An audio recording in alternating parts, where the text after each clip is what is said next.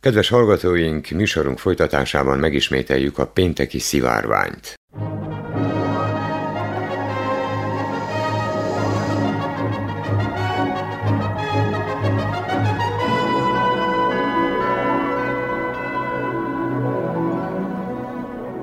Szivárvány, a rádió heti magazinja.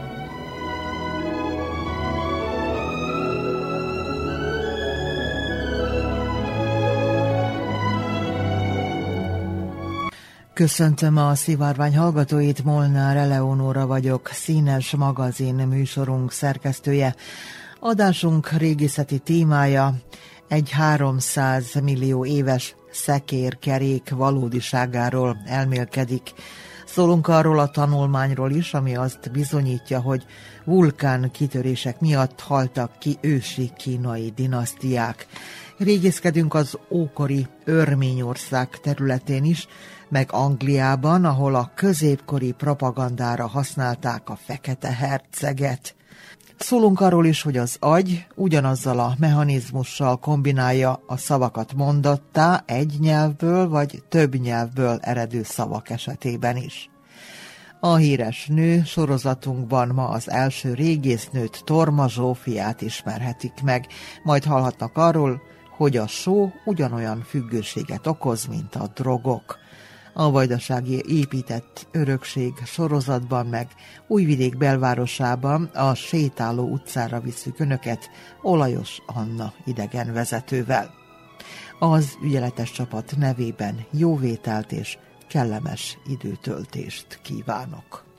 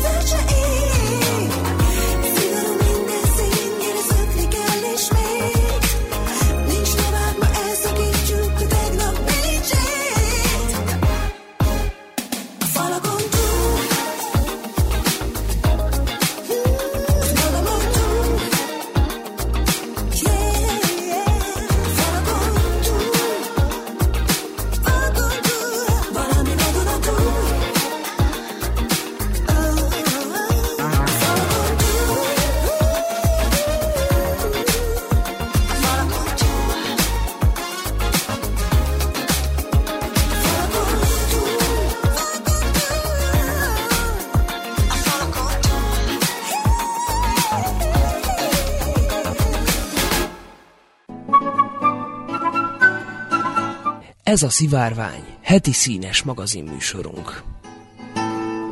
A folytatásban egy felfedezésről szólunk, amelyet megpróbáltak elhallgatni. 300 millió éves szekér kerék mond ellent az evolúciónak, nem szabadna léteznie, mégis megtalálták. Átírhatja az emberi múlt történetét az előző emberiség megmaradt nyoma, vagy van rá más logikus magyarázat? A régész társadalom hallani sem akar a lelet létéről, pedig valóságosabb, mint bármi. Valahol Oroszországban, egész pontosan Donetsk városában fedeztek fel még évekkel ezelőtt valamit, ami hatalmas sport kavart. Aztán váratlanul elhallgatták, szinte semmit nem lehetett róla tudni. Ez pedig nem véletlen, a Donetsk városa alatti bányák egyikében ugyanis egy bizarr furcsaságot találtak. A járat falából kitüremkedő kerek valami elsőre egy fogaskerékre emlékeztette a bányászokat. Azonnal kihívtak egy régés csoportot, akik megvizsgálták, kiemelték a leletet, majd a legnagyobb döbbenetükre kiderült, egy szekérkerékről van szó.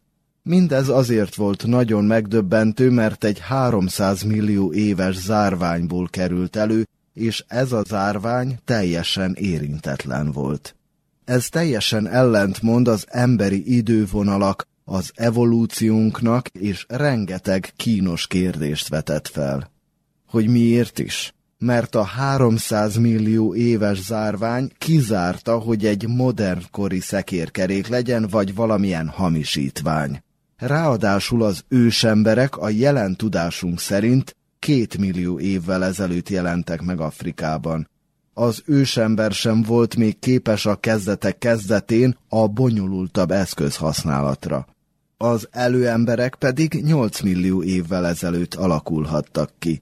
A szekérkerék a bánya mélyén pedig 300 millió éves zárványban hevert. A zárvány bizonyítottan érintetlen volt, tehát a benne lévő bizarr lelet kora hiteles. Érdekes, hogy egyes becslések szerint a lelet kora akár 360 millió év is lehet. Nem létezhetett semmilyen általunk ismert civilizáció, amely képes lett volna ilyen kereket létrehozni. Tehát akkor csak is egy előző emberiség nyomai lehetnek a múltból. A lelet nem teljesen egy szekérkerék, annak inkább egy megkövesedett lenyomata, állítja a leletet felfedező Kasatkin. Szerinte egyértelmű bizonyíték és hamisítatlan, mivel látszanak a farostjai is. Később a helyszínen egyébként a régész talált még egy szekérkerék lenyomatot. Azonnal felmerült az, hogy talán egy eddig ismeretlen az emberiség előtt a földön élt civilizáció nyoma lehet. Az előző emberiségé? Vagy egy másik fejlett fajé? A szkeptikusoknak persze van egy elméletük, ez azonban szintén nem bizonyított. Ők azt mondják, hogy a lelet nem másnak az eredménye, mint egy eddig ismeretlen geológiai folyamatnak.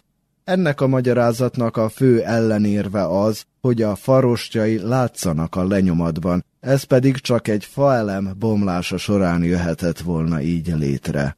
A fa ugyanis elbomlott az évmilliók során, ellenben a lenyomata megkövesedett magában a zárványban. A lelet hitelességét sokan ma is tagadják, pedig létezik, és most is heves vitákat generál tudományos körökben.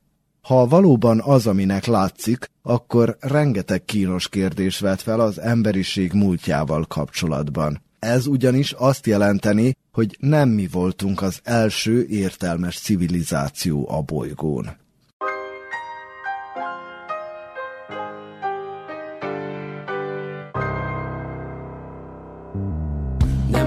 Bátor, ki elől harcol, minden az, ami szembe fordul, némelyiknél a könyv kicsordul, de mond, mond, mit szeretnél, kívánhatná mondjuk egyet, benne lenne az örök élet, Hiszem azt, hogy csak egyszer élek, de mond, ne mond, mit szeretnél. Valahogy majd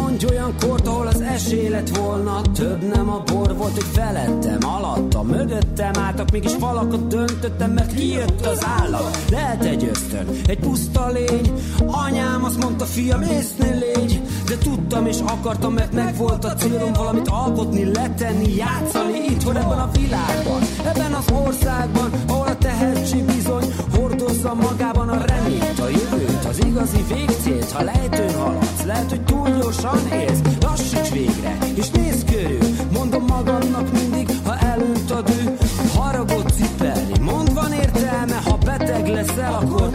akkor kihoz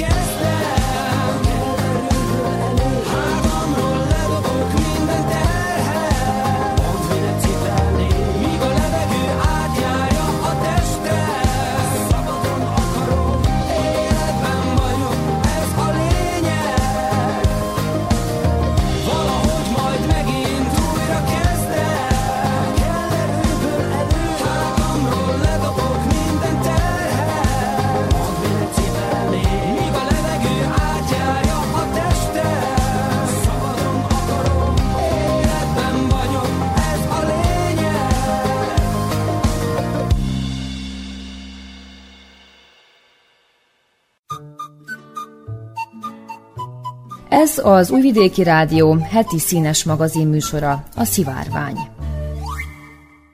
Egy új kutatás szerint a vulkán kitörések vitathatatlanul hozzájárultak a kínai birodalomban uralkodó dinasztiák tucatjainak összeomlásához az elmúlt 2000 évben, írja az MTI. A kutatást egy a Berni Egyetem részvételével működő nemzetközi kutatócsoport végezte. Az eredményeikről megjelent cikk rámutat, hogy a nagyobb vulkánkitörések súlyosan érinthetik az instabil vagy sebezhető régiókat. Az iparosodás előtti időszakban elsősorban a vulkánkitörések okoztak olyan hirtelen éghajlatváltozást, amely hűvösebb és szárazabb időszakokhoz vezetett és csökkentette a terméshozamokat. A kínai Tang dinasztia 907-es és a Ming dinasztia 1644-es összeomlását korábban a szárassággal és a hideggel hozták összefüggésbe de nehéz volt megállapítani a hirtelen, rövidtávú éghajlati ingadozások társadalmi hatását, mivel a klímaváltozásról és a társadalmi változásokról gyakran nem maradtak fent pontos adatok. A Dublini Trinity College kutatója Francis Ludlov és a kínai Chao Chao Kao Csöcsiangi Egyetem tudósa által vezetett kutatócsoport összeállította az uralkodói dinasztiák összeomlásának dátumait Kínában az elmúlt 2000 évben, és összehasonlította ezeket a vulkánkitörések rekonstrukcióival megállapították, hogy a 68 összeomlás közül legalább 72-t egy vulkánkitörés előzött meg. Az elemzés szerint a korábban fennálló társadalmi feszültségek például a folyamatos háborúskodás és a nagy kitörések növelik a dinasztiák összeomlásának kockázatát. A társadalmi hatások súlyossága, valamint a vulkánkitörés és az összeomlás között eltelt idő azonban változó, ami rávilágít a háttérben álló okok összetettségére. A kutatók kiemelték, hogy a vulkánok által kiváltott kisebb éghajlati sokkok akkor vezettek a dinasztiák összeomlásához, ha már léteztek politikai és társadalmi-gazdasági feszültségek. A nagyobb éghajlatváltozások viszont már kisebb feszültségek mellett is bukáshoz vezethetnek. A szakemberek úgy vélik, hogy az 1970-es és 1990-es évek vulkánkitörései az ember által okozott kénkibocsátással kombinálva hozzájárulhattak a Sahel övezet aszájához. A Berni Egyetem tudósai szerint a katasztrófák 250 ezer emberéletet követeltek, és 10 millió embert kényszerítettek menekülésre. A globális felmelegedés idején a jelentős vulkánkitörések nagy hatást gyakorolhatnak a mezőgazdaságra, a világ legnépesebb és egyben leginkább marginalizált régióiban. Önök a szivárványt hallgatják.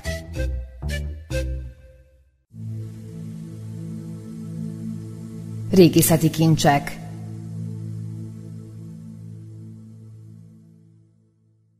A régészek egy római íves vízvezeték maradványait fedezték fel az ókori örményországi Artasat, Artaxata hellenisztikus királyi városban végzett ásatási munkálatok során. A feltárásokat a Münsteri Egyetem és az Örmény Köztársaság Nemzeti Tudományos Akadémiája végezte. Az Archäologischer Anzeige tudományos folyóiratban publikált tanulmány egy befejezetlen vízvezetékhíd monumentális alapjait tárta fel, amelyeket nagy valószínűséggel a római hadsereg épített, időszámításunk szerint 114 és 117 között Artashat, Artaxata városában. Ebben az időszakban érte el a római birodalom a legnagyobb kiterjedését, ahol Trajanus császár uralkodott, akit az úgynevezett jótékonysági uralmáról ismertek. Az uralkodó az előd császárok többség által alkalmazott önkény uralom helyett visszatért az alkotmányos formákhoz, megőrizte a szenátussal való együttműködést, miközben az egész birodalomra kiterjedő középületi programokat felügyelt, és szociális, jóléti politikát folytatott, amivel maradandó hírnevet szerzett. Artaxata városát ebben az időszakban egy új örmény tartomány fővárosának tervezték. A vízvezeték befejezetlen maradt, Trajanus, római császár időszámításunk szerint 117-ben bekövetkezett halála miatt, illetve azért, mert az utóda Hadrianus lemondott Örményország tartományáról, mondta Achim Lichtenberger professzor, a Münsteri Egyetem klasszikus régészeti és keresztény régészeti intézetének munkatársa. A tudósok legfrissebb kutatásuk során a régészet, a geofizika, a geokémia és az archeoinformatika területeinek multidisziplináris kombinációját alkalmazták a műemlék vizsgálatához. A hellenisztikus metropolis Artaxata területét először geomágneses módszerekkel analizálták. Ebben a szakaszban a szakértők felmérték és feltérképezték azokat az esetleges szabálytalanságokat, amelyek feltűnő, pontozott vonalat mutattak. A további források bizonyítékot szolgáltattak a vízvezeték további befejezetlen vagy megsemmisült oszlopaira, amelyeket a szakemberek háromdimenziósan dokumentáltak. Műhold felvételek és egy drón infravörös felvételei segítségével vizualizáltuk a vízvezeték pillérei lefutását, és számítógéppel végzett útelemzés segítségével rekonstruáltuk a vízvezeték tervezett lefutását a lehetséges vízforrások és a célállomás között mutatott rá dr. Machrik Zardarian az Örmény Köztársaság Nemzeti Tudományos Akadémia Régészeti és Néprajzi Intézetének munkatársa, a tanulmány társszerzője.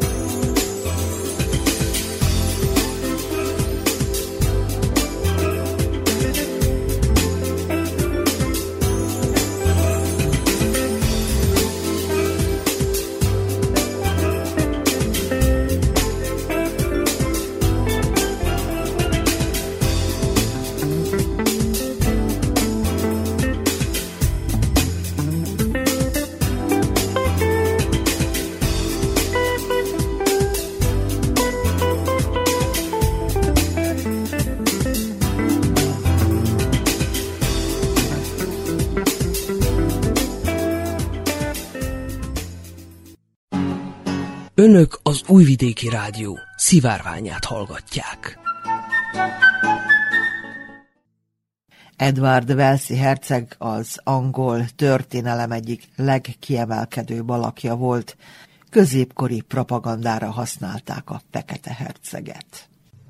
Eduard Velszi herceg, azaz a Fekete herceg számára egy a korszakban páratlan, fémből készített síremléket emeltek. Egy új, közelmúltban megjelent cikk alapján a nyughelyet propaganda célokkal hozta létre fia, második Richard, hogy megerősítse hatalmát. Számol be a Life Science. Az angol trónörökös Eduard 1330-ban született, igazán a száz éves háború alatti franciaországi sikerei révén vált ismerté. Azt nem tudni, hogy a Fekete Herceg ragadvány nevet miért kapta. A név elsőként a 16. században bukkant fel. Eduard 1376-ban valószínűleg vérhasban halt meg apja, harmadik Eduard halála előtt, így sosem lett király. Halálos ágyán állítólag azt kérte, hogy sírján teljes páncélba öltöztetve jelenítsék meg, ami példanélküli volt a korabeli Angliában. Egy évvel később harmadik Eduard meghalt, és az akkor tíz éves második Richardot, a Fekete Herceg fiát koronázták meg. Eduard herceg díszes nyughelye a Canterbury katedrálisban található egy márványláda felett, hogy maradványai hol vannak, azt nem tudni. Egy új vizsgálat alapján a képmáshoz használt ötvözetek megegyeznek azokkal, amelyeket harmadik Eduard sírjához használtak fel. A két nyughely ráadásul nagyon hasonló stílusú, mindez pedig azt sugalja, hogy egy mester készítette őket nagyjából egy időben. Egy korabeli forrás alapján 1386-ban egy hajó érkezett olyan márványjal a fedélzetén, amelyet aztán harmadik Eduard nyughelyéhez használtak fel. Ekkoriban második Richard uralkodásának igen nehéz periódusát élte. Jessica Barker, a Kurtald Művészeti Intézet munkatársa és kollégái szerint elképzelhető, hogy apja és nagyapja számára ekkoriban állítatott egy-egy pompás sírt. Az 1380-as években második Richardnak több olyan törekvése volt, amelyel családja pozitív emlékét igyekezte megerősíteni, többek között egy költeményt is készítetett a Fekete Hercegről. Próbálkozásai ellenére nem járt sikerrel. 1399-ben unokatestvére, a későbbi negyedik Henrik taszította le a trónról, egy évvel később pedig fogságban meghalt.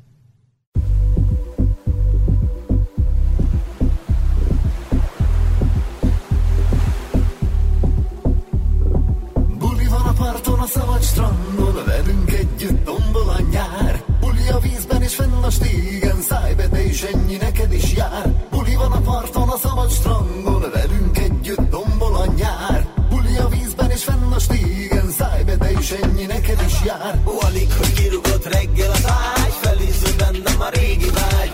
Kéne egy buli, egy óriás, valamiért nem csinál még senki más. Senki nem tudta becsapni magát. Mindenki hozott fürdőruhát. Buli van a parton, a szabad strandon Velünk együtt tombol a nyár. Buli a vízben és fenn a stégen és ennyi neked is jár. Buli van a parton, a szabad strandon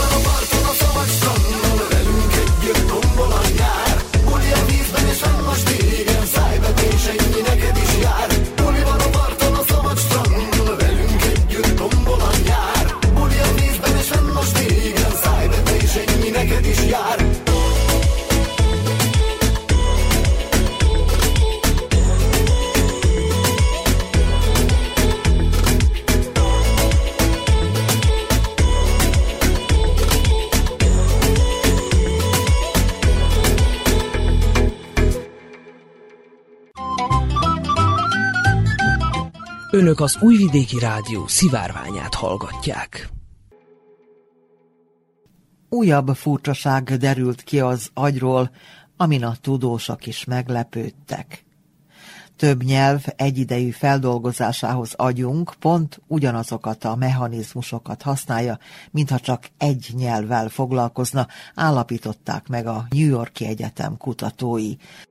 Az eredmények azt mutatják, hogy a nyelvek közötti átkapcsolás azért megy olyan könnyen a bilingvis embereknek, mert az agyuk igazából észre sem veszi, hogy a bemenet váltogat a nyelvek között, így a kétnyelvű szöveget is ugyanolyan folytonossággal tudják észlelni és követni. Agyunk természetes módon képes egyszerre több nyelvvel foglalatoskodni, magyarázza Sarah Phillips, a New York University doktorandusza, az e-neuro folyóiratban megjelent cikk vezető szerzője.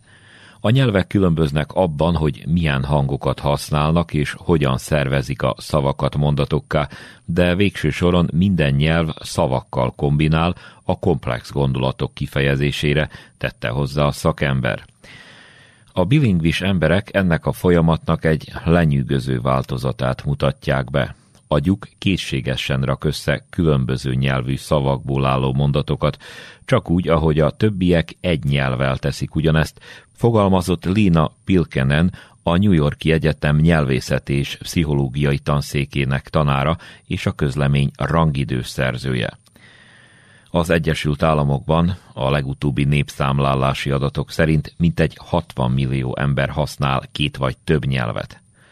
A bi- és multilingvizmus, vagyis a két és a több nyelvűség széleskörű elterjedtség ellenére azonban kevéssé ismertek azok a neurológiai mechanizmusok, amelyek révén ezek az emberek egynél több nyelvet képesek anyanyelvként használni. Különösen érdekes területre visz annak a kutatása, miként vegyítik a különböző nyelvek szavait, akár egyetlen mondaton belül is a kétnyelvűek, ahogy azt a beszélgetéseikben gyakran hallhatjuk. Izgalmas kérdés, hogy az agy milyen működést mutat az ilyen nyelvhasználat közben. A folyamat jobb megértése érdekében Pilkenen és Philips azt vizsgálták meg, hogy a kétnyelvűek vajon ugyanazokat az agyi mechanizmusokat használják-e a kevert nyelvű és az egynyelvű szövegek megértésekor, vagy a kevert nyelvű kifejezések megértése valami egészen egyedi módon hozza működésbe az agyukat. Vizsgálataik során a kutatók koreai-angol kétnyelvű emberek idegi aktivitását vizsgálták nyelvfeldolgozás közben. A vizsgálat résztvevőinek számítógépes képernyőn mutattak szókombinációkat és képeket. Először mindig a szöveget mutatták, aztán a képet, és a résztvevőknek azt kellett megmondaniuk, hogy a kép illette a szöveghez. A szavak vagy értelmes kétszavas mondatokat formáltak, például Ice Class Melt, azaz olvadnak a jégcsapok, vagy véletlenszerűen egymás mellé dobott értelmetlen igepárosok voltak, Jump Melt, ugrik olvad.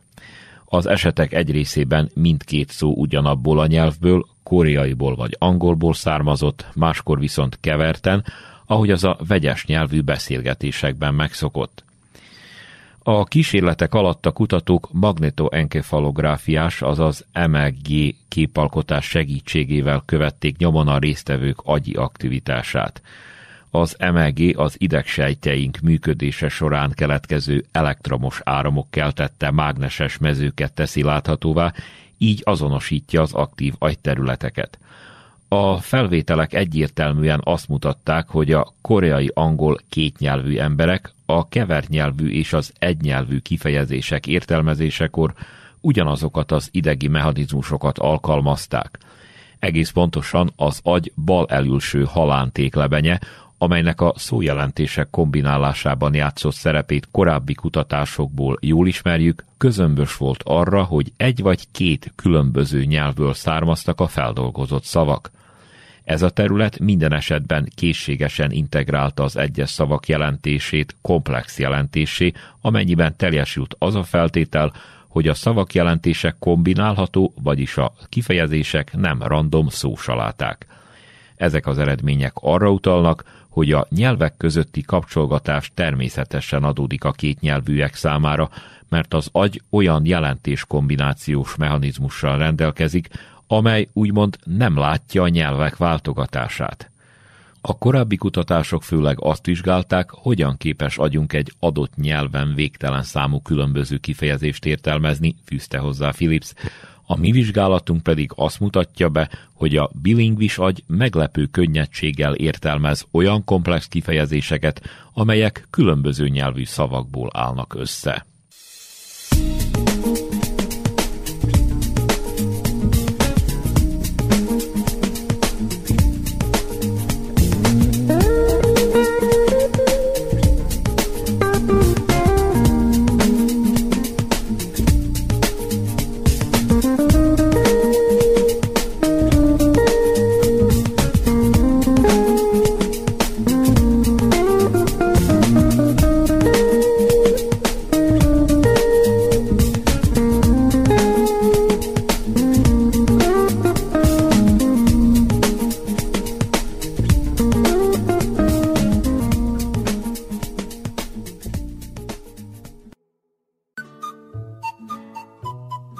Az Újvidéki Rádió heti színes magazin műsora, a Szivárvány.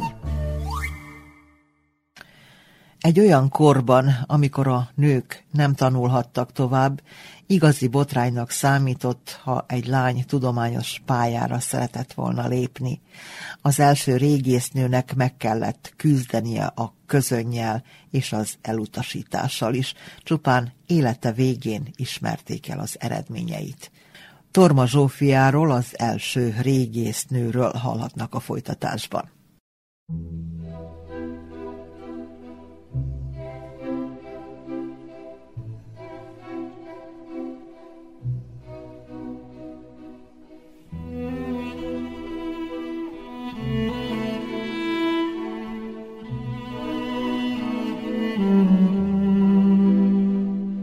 Ötven elszánt magyar nő. Fodor Marcsi és Neset Adrien könyvéből. Torma Zsófia született 1832-ben, elhunyt 1899-ben. Már gyerekkorában érdekelték a régi idők tárgyi emlékei. Apja országgyűlési képviselő volt, aki szabad idejében különféle korokból származó okleveleket tanulmányozott, és szenvedélyesen gyűjtötte a régiségeket. Két csemetéje, Zsófia és bátyja Károly szabadon játszhattak az ezer éves tárgyakkal. Nem meglepő, hogy mindkét gyerekből régész lett. Igaz, nagyon másként gondolkodtak, és ez számos családi vitát okozott. Károly előtt szabad volt az út, járhatott egyetemre. Először jogász lett, majd ókor szakértővé képezte magát. Elismert tudósként tekintenek rá ma is. Ő az Aquincumi romok feltárója és a Szabadtéri Múzeum megalapítója. Zsófia azonban hivatalosan nem tanulhatott tovább, és hogy régész legyen, azt egyenesen elképzelhetetlennek tartották, hiszen a régészet piszkos, fizikailag is fárasztó munka. Heteken át kell mély árkokban mászva, a földet turva keresgélni. Apja halála után azonban az örökölt vagyon birtokában Zsófia már szabadon dönthetett a sorsa felől. Ellentétben kortársaival nem csak a drága aranyleleteket vagy a szépen kifaragott szobrokat tartotta értékesnek, hanem az apróságokra is odafigyelt. Kedvencei a réges-régi, széttört agyagedények és szobrok maradványai voltak, melyekből több ezret gyűjtött össze. A környéken hamar híre ment, hogy a bolondos bárólány jó pénzt fizet a földben talált úcskaságokért. Egy nap beállított hozzá egy öreg tanító, aki a zsebéből egy maréknyi furcsa cserépdarabot vett elő. Elmesélte, hogy náluk a földben rengeteg hasonló van, és ami véletlenül egyben kerül elő, azt a helyi legények földhöz vágják, hogy így ijeszgessék a lányokat. Zsófia felháborodott a barbár pusztítás hírén, és azonnal tordasra utazott.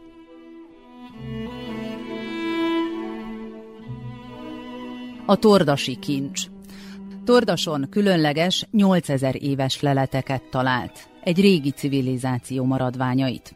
Több mint tízezer cserépdarabot gyűjtött össze, ami elfoglalta a házat teljes felső emeletét. De tudományos kíváncsisága nem elégedett meg a gyűjtögetéssel, rendszerezte és elemezte is a leleteket. Más tudományágak ismereteire is támaszkodott, ami akkoriban nem volt szokás. Ám az igazi gondot az jelentette, hogy mást gondolt, mint férfi kollégái.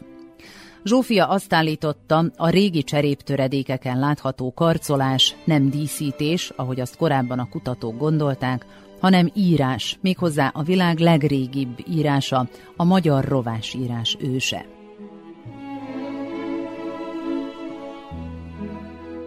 Műkedvelő, dilettáns, bogarászó kisasszony, így csúfolták, pedig nagyon okos művelt nő volt. Angolul, németül, franciául, latinul és görögül is beszélt. Levelezésben állt a kor szinte valamennyi ismert régészével. Örömmel látta vendégül otthonában a más országokból érkező kutatókat, és ha valaki elkérte, odaadta neki a legféltettebb darabjait is. Cserébe semmit sem várt, és nem is kapott. Talán mert a komoly férfi tudósok azt gondolták, nem is vágyik a szakma elismerésére, vagy kínosnak érezték, hogy egy nő segített nekik. Bármi is volt az ok, a Zsófiától kapott információk és tárgyak forrását senki nem írta le, ezért a világ sokáig nem tudta, hogy kinek köszönhetőek a fantasztikus leletek. Több éven át írt könyvének Magyarországon nem talált kiadót, de egy rövidített változat németre fordítva megjelent és óriási sikert aratott. Ezután sorra hívták a világ egyetemei, hogy tanítson náluk. Külön királyi engedéllyel a Magyar Tudományos Akadémia díszdoktorrá avatta. De az elismerés későn érkezett. Súlyos asztmája és reumája, régészbetegség, ahogyan ő nevezte, miatt nem tudott külföldre utazni, és meghalt, mielőtt még nagy vágya teljesülhetett volna. A leleteket bemutató óriási összefoglaló munkája, amelyhez 2500 rajzot is készítetett, a mai napig nem jelent meg.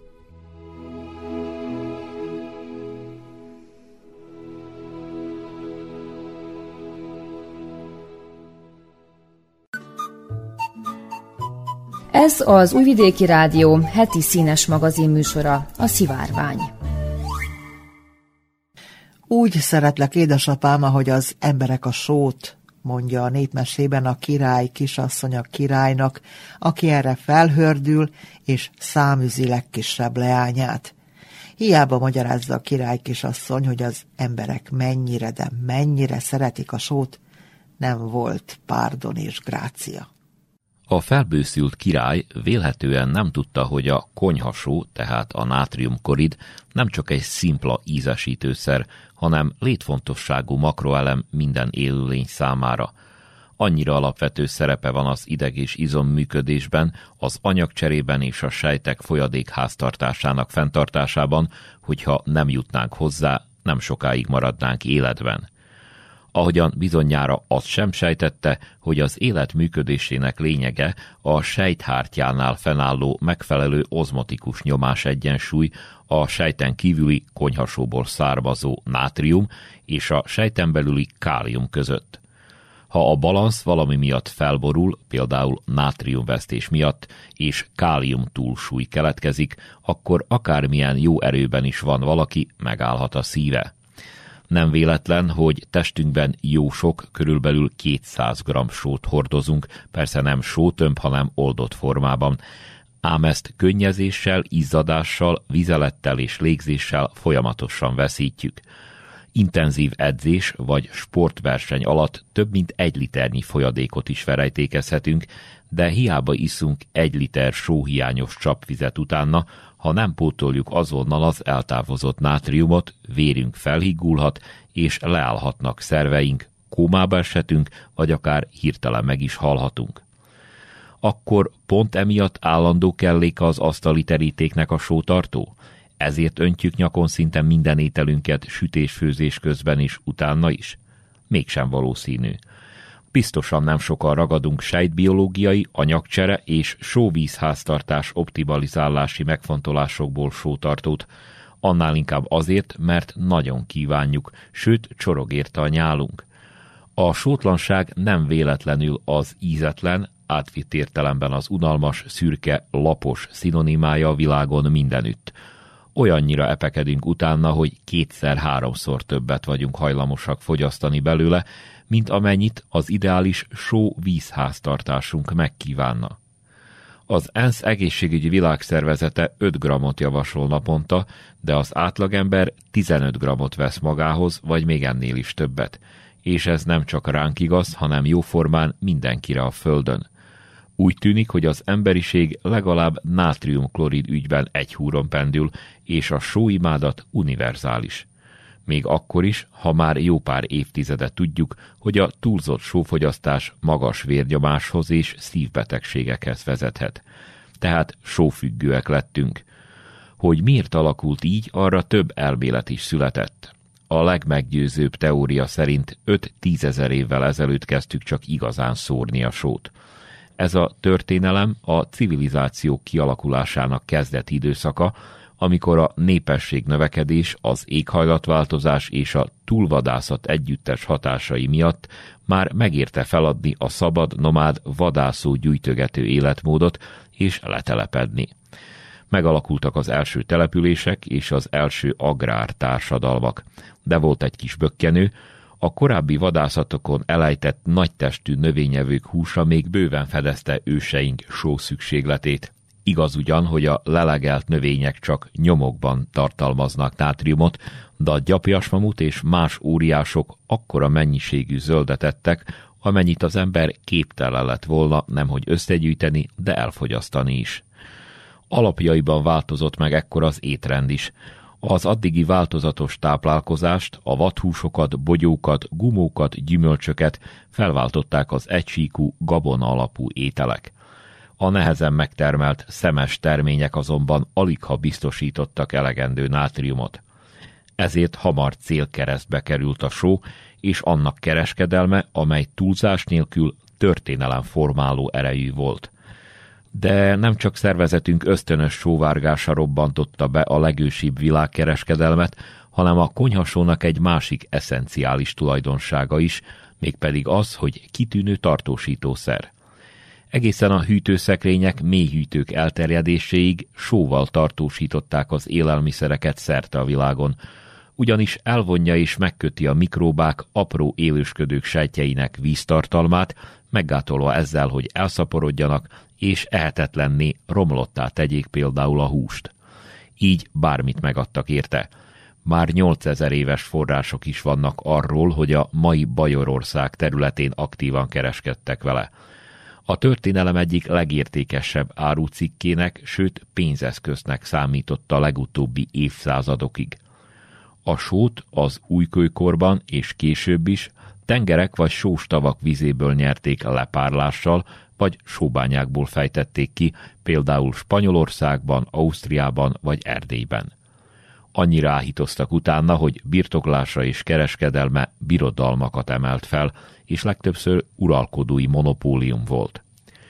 Herkulesre só nélkül nem lehetséges emberi életet élni, írja idősebb Plinius, ókori római író a korszakos Naturalis históriában, ahol nem kevesebb, mint négy fejezetet szentelt a só készítésének és használatának. És valóban, ahogy a főzéstől, úgy a sótól is függévé váltunk, rabjai lettünk.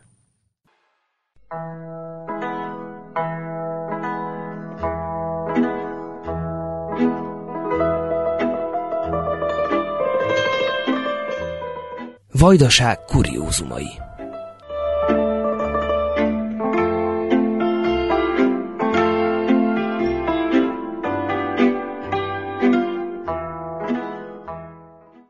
Vajdasági épített örökségünket bemutató sorozatunkban ismét újvidékre kalauzoljuk hallgatóinkat. A Korzóról, azaz a Jován Jovanovics Zmájról elnevezett sétáló utcáról Olajos Anna helyi idegen vezető beszél Trifkovics Rita kérésére. A Duna utcából tulajdonképpen besétálunk Újvidék egykori főutcájára, amely idestova már most 60 éve híres kamanci költő Jován Jovánovics Zmáj nevét viseli. Ez a másod, másik sétáló utcája Újvidéknek, mely egészen a főtérig, a Szabadság térig vezet. Ez valójában a Duna utca is, és a Fő utca, a Zmáj Jován utca a város szűk központja.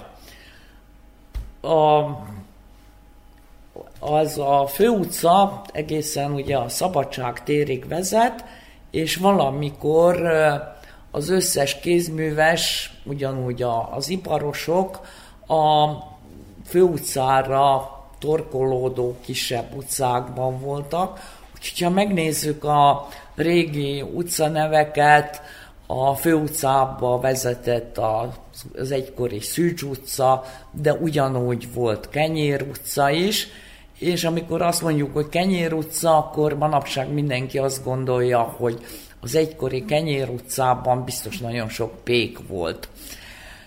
Nem, ott csak kenyeret árultak, de a pékségek inkább a környező falvakban voltak, mivel úgy a főtéren, mint a főutcán volt a 19. században a piac, sőt még a 20. században is majdnem a 30-as, 40-es évekig.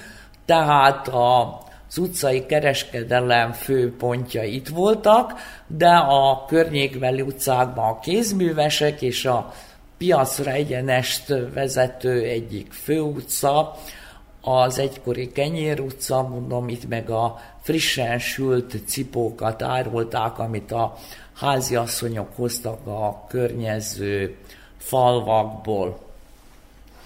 Az utca kezdetén, ha így sétálunk, ahogy a Duna utcából kérünk, és balra fordulunk, el, elsősorban nekifutunk egy szép szobornak, ez az utca nevét viselő költőszobra, akkor ki született Újvidék mellett, a szerémségi oldalon, Kamancon, orvosnak tanult, Budapesten, Bécsben, Pozsonyban tanult, tehát a szerb nyelv mellett tökéletesen beszélte a németet is, meg a magyart is.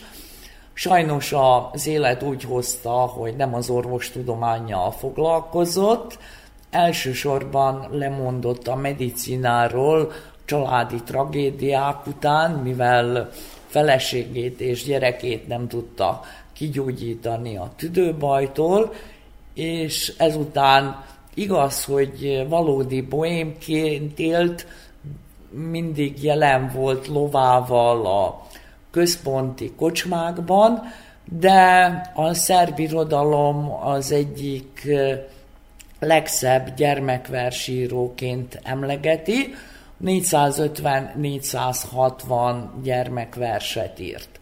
Mi magyarok meg neki köszönhetjük, hogy a többségben itt élő szerbség is ismeri Petőfi Sándor verseit, mivel ez már Jován Jovánovics tulajdonképpen Petőfi műfordítója is, és hogyha tehát Újvidék főutcáján találjuk a szobrát, melszobrát pedig Kiskörösön a Petőfi szülőházban, mint az egyik fontosabb műfordítója.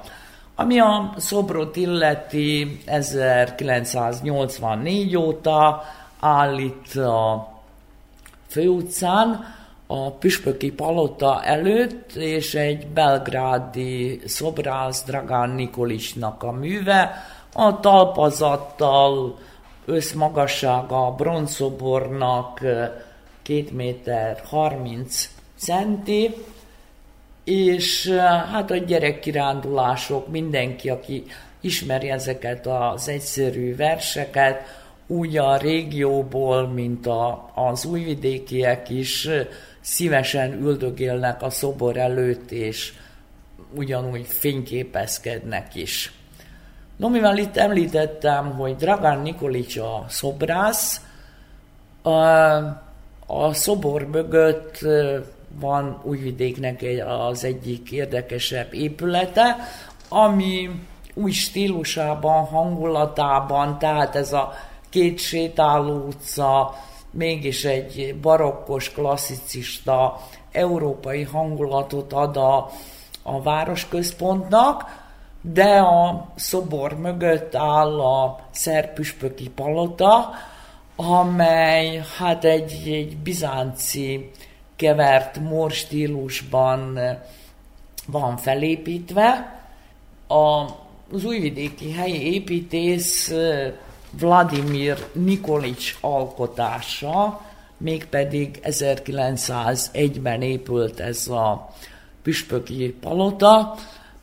Jelenleg lehet, hogy nem látjuk teljes szépségében, mert Ines már egy másfél éve felújítás alatt van, ha bár nem is volt olyan rossz állapotban, hogyha megnézzük, hogy 120 éves tulajdonképpen ez az épület, azzal, hogy Vladimir Nikolics, aki tulajdonképpen Bécsben tanult, és a híres bécsi mester Theophil Hansennak volt a tanítványa, több középületet is tervezett úgy Újvidéken, de főleg, hogyha kirándulunk Újvidékről Karlócára, akkor majdnem az egész karlócai főtéren az, az általa tervezett intézményekkel találkozunk.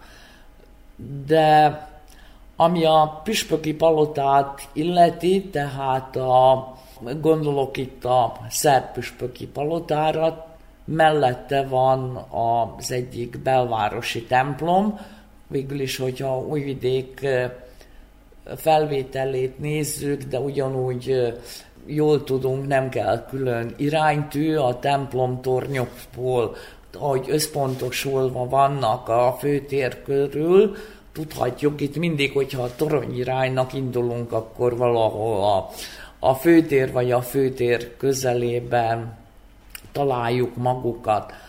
Úgyhogy Újvidék egy nagyon sokszínű város, úgy ami a nemzetiségét, de ugyanúgy a vallás életét is illeti, és ez a sokszínűsége tulajdonképpen meglátszik a, csak ha a belvárosi templomokat nézzük, hogy ott egymás mellett 100-150 méter távolságban, ott van a szerb ortodox főtemplom, ott van a római katolikus templom, a zsinagóga, a szlovák evangélikus templom, a görög katolikus, stb. Egy kis térségen egymás mellett a sok-sok templom.